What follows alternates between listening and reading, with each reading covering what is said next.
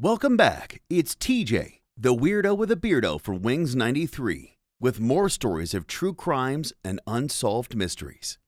In this week's True Crime Tuesday, episode number 68, we continue the shocking and gruesome story of Candace Montgomery, the killer housewife.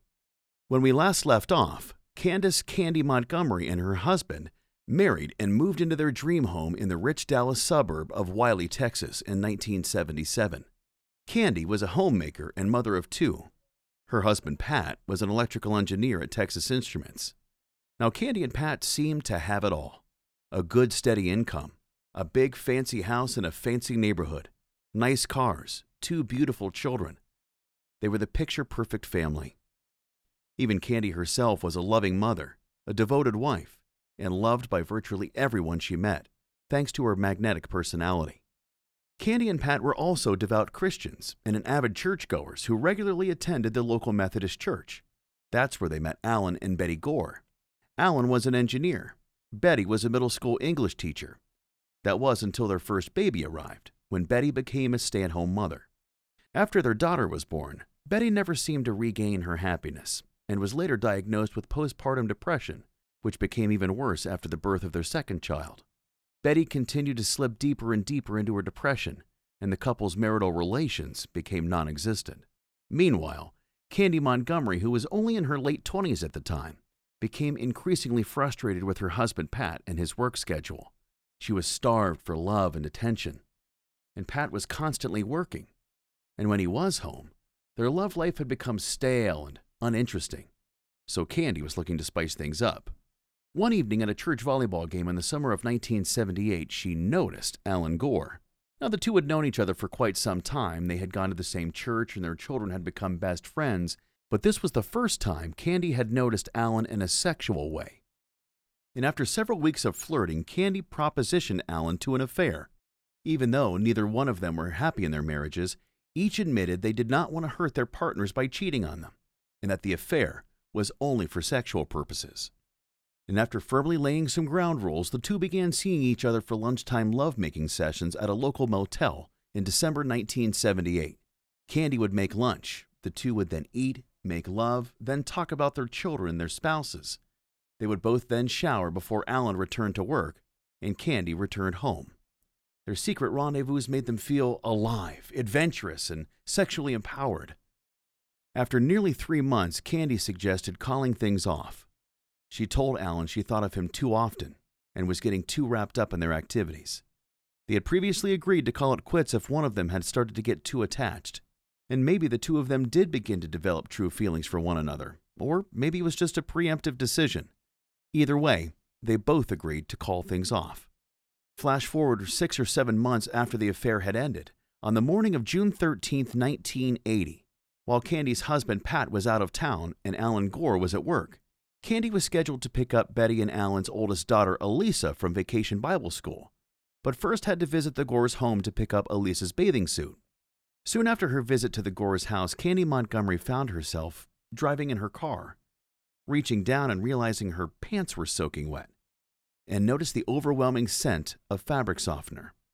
She then soon realized her toe was throbbing in pain, but convinced herself she'd simply cut it on their broken storm door. Meanwhile, Alan Gore was out of town on business and tried to contact Betty several times to check in, but Betty never picked up the phone. After several hours and multiple tries with no response, Alan asked several neighbors to check on Betty. So Richard Parker, along with two other neighbors, visited the home and found the front door unlocked. When they entered the home, it was eerily silent, beside the cries of Gore's newborn daughter Bethany, who was still in her crib. The men searched the house for signs of Betty until they noticed the door to the utility room was open, and nothing prepared any of the men for what they saw next.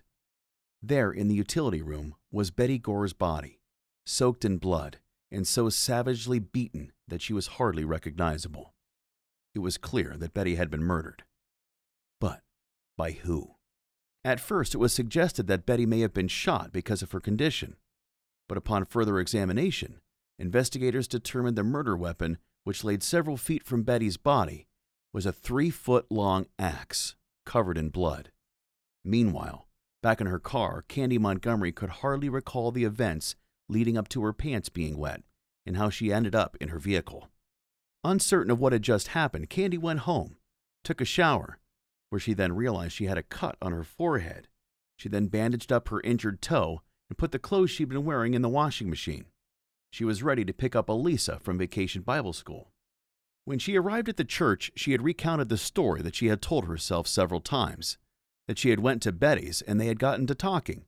She then looked at her watch and thought she had time to go to Target and get Father's Day cards and drove all the way to Plano, Texas. But when she got there, realized her watch had stopped and that she was late, so she didn't even go in. She just turned around and drove home. Candy then picked up Alisa from the church and then went home to let the kids play in the pool. They had plans later that evening to go to the movies to see the new Star Wars film.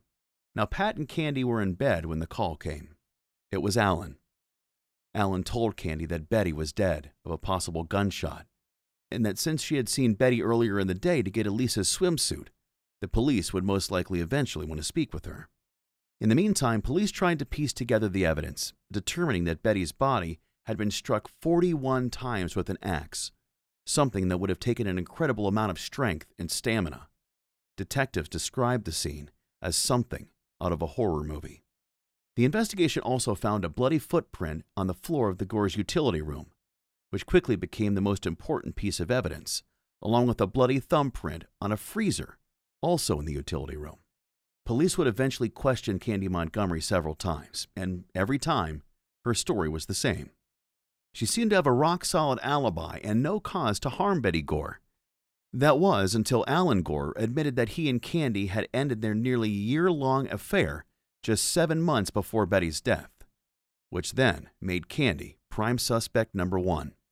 Police eventually charged Candy Montgomery with murder in connection with Betty Gore's death, and initially, Candy denied any connection to the murder until a hypnosis session revealed the details of the vicious altercation between the two women. While under hypnosis, at the suggestion of her attorney, Candy recounted that she and Betty did get into an argument. Candy admitted that she hated Betty and that Betty had messed up her whole life. The session also uncovered a distant memory of Candy and her mother when Candy was just four years old, a young girl, at a hospital when her mother shushed her, which would later become the source of incredible anger, sometimes triggering Candy into intense fits of uncontrolled rage. Now, by October 1980, Betty Gore's murder trial began, and Candy Montgomery, along with her attorney, Don Crowder, shocked the entire courtroom by suggesting Betty's death was in self defense. During Candy's testimony, she confessed that Betty had confronted her, asking point blank if she and Alan were having an affair. Candy then admitted that she had been having an affair, but it had been over for nearly seven months. Then, according to Candy, Betty appeared with a long handled axe and warned Candy never to see Alan again.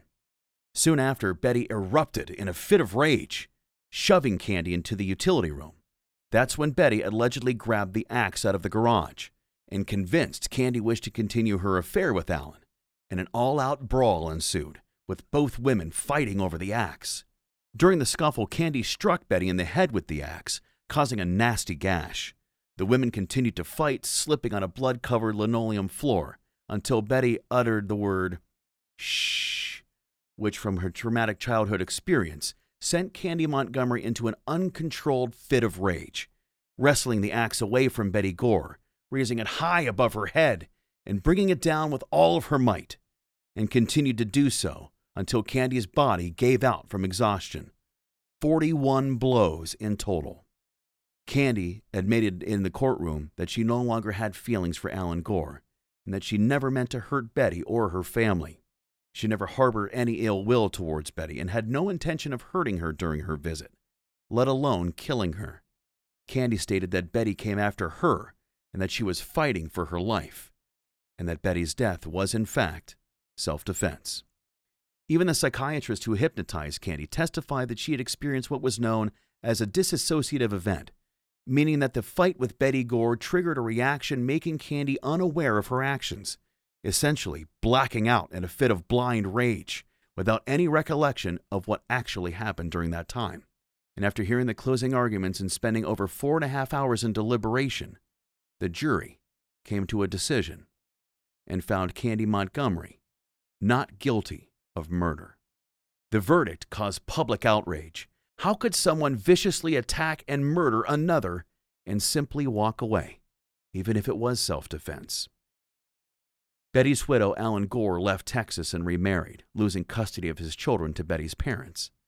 He'd since divorced, and the last known whereabouts is living in Sarasota, Florida, and has reportedly reconnected with his daughters. Following the trial, Candy and her husband moved to Georgia and later divorced. Candy is still alive, now aged in her 70s, and goes by the last name Wheeler. And sources say she became, of all things, a mental health counselor working with teens and adults who suffer from depression. And that is this week's True Crime Tuesday story, the finale of the story of Candy Montgomery, the killer housewife. Join me each week for more stories of true crimes and unsolved mysteries. We'll see you next time.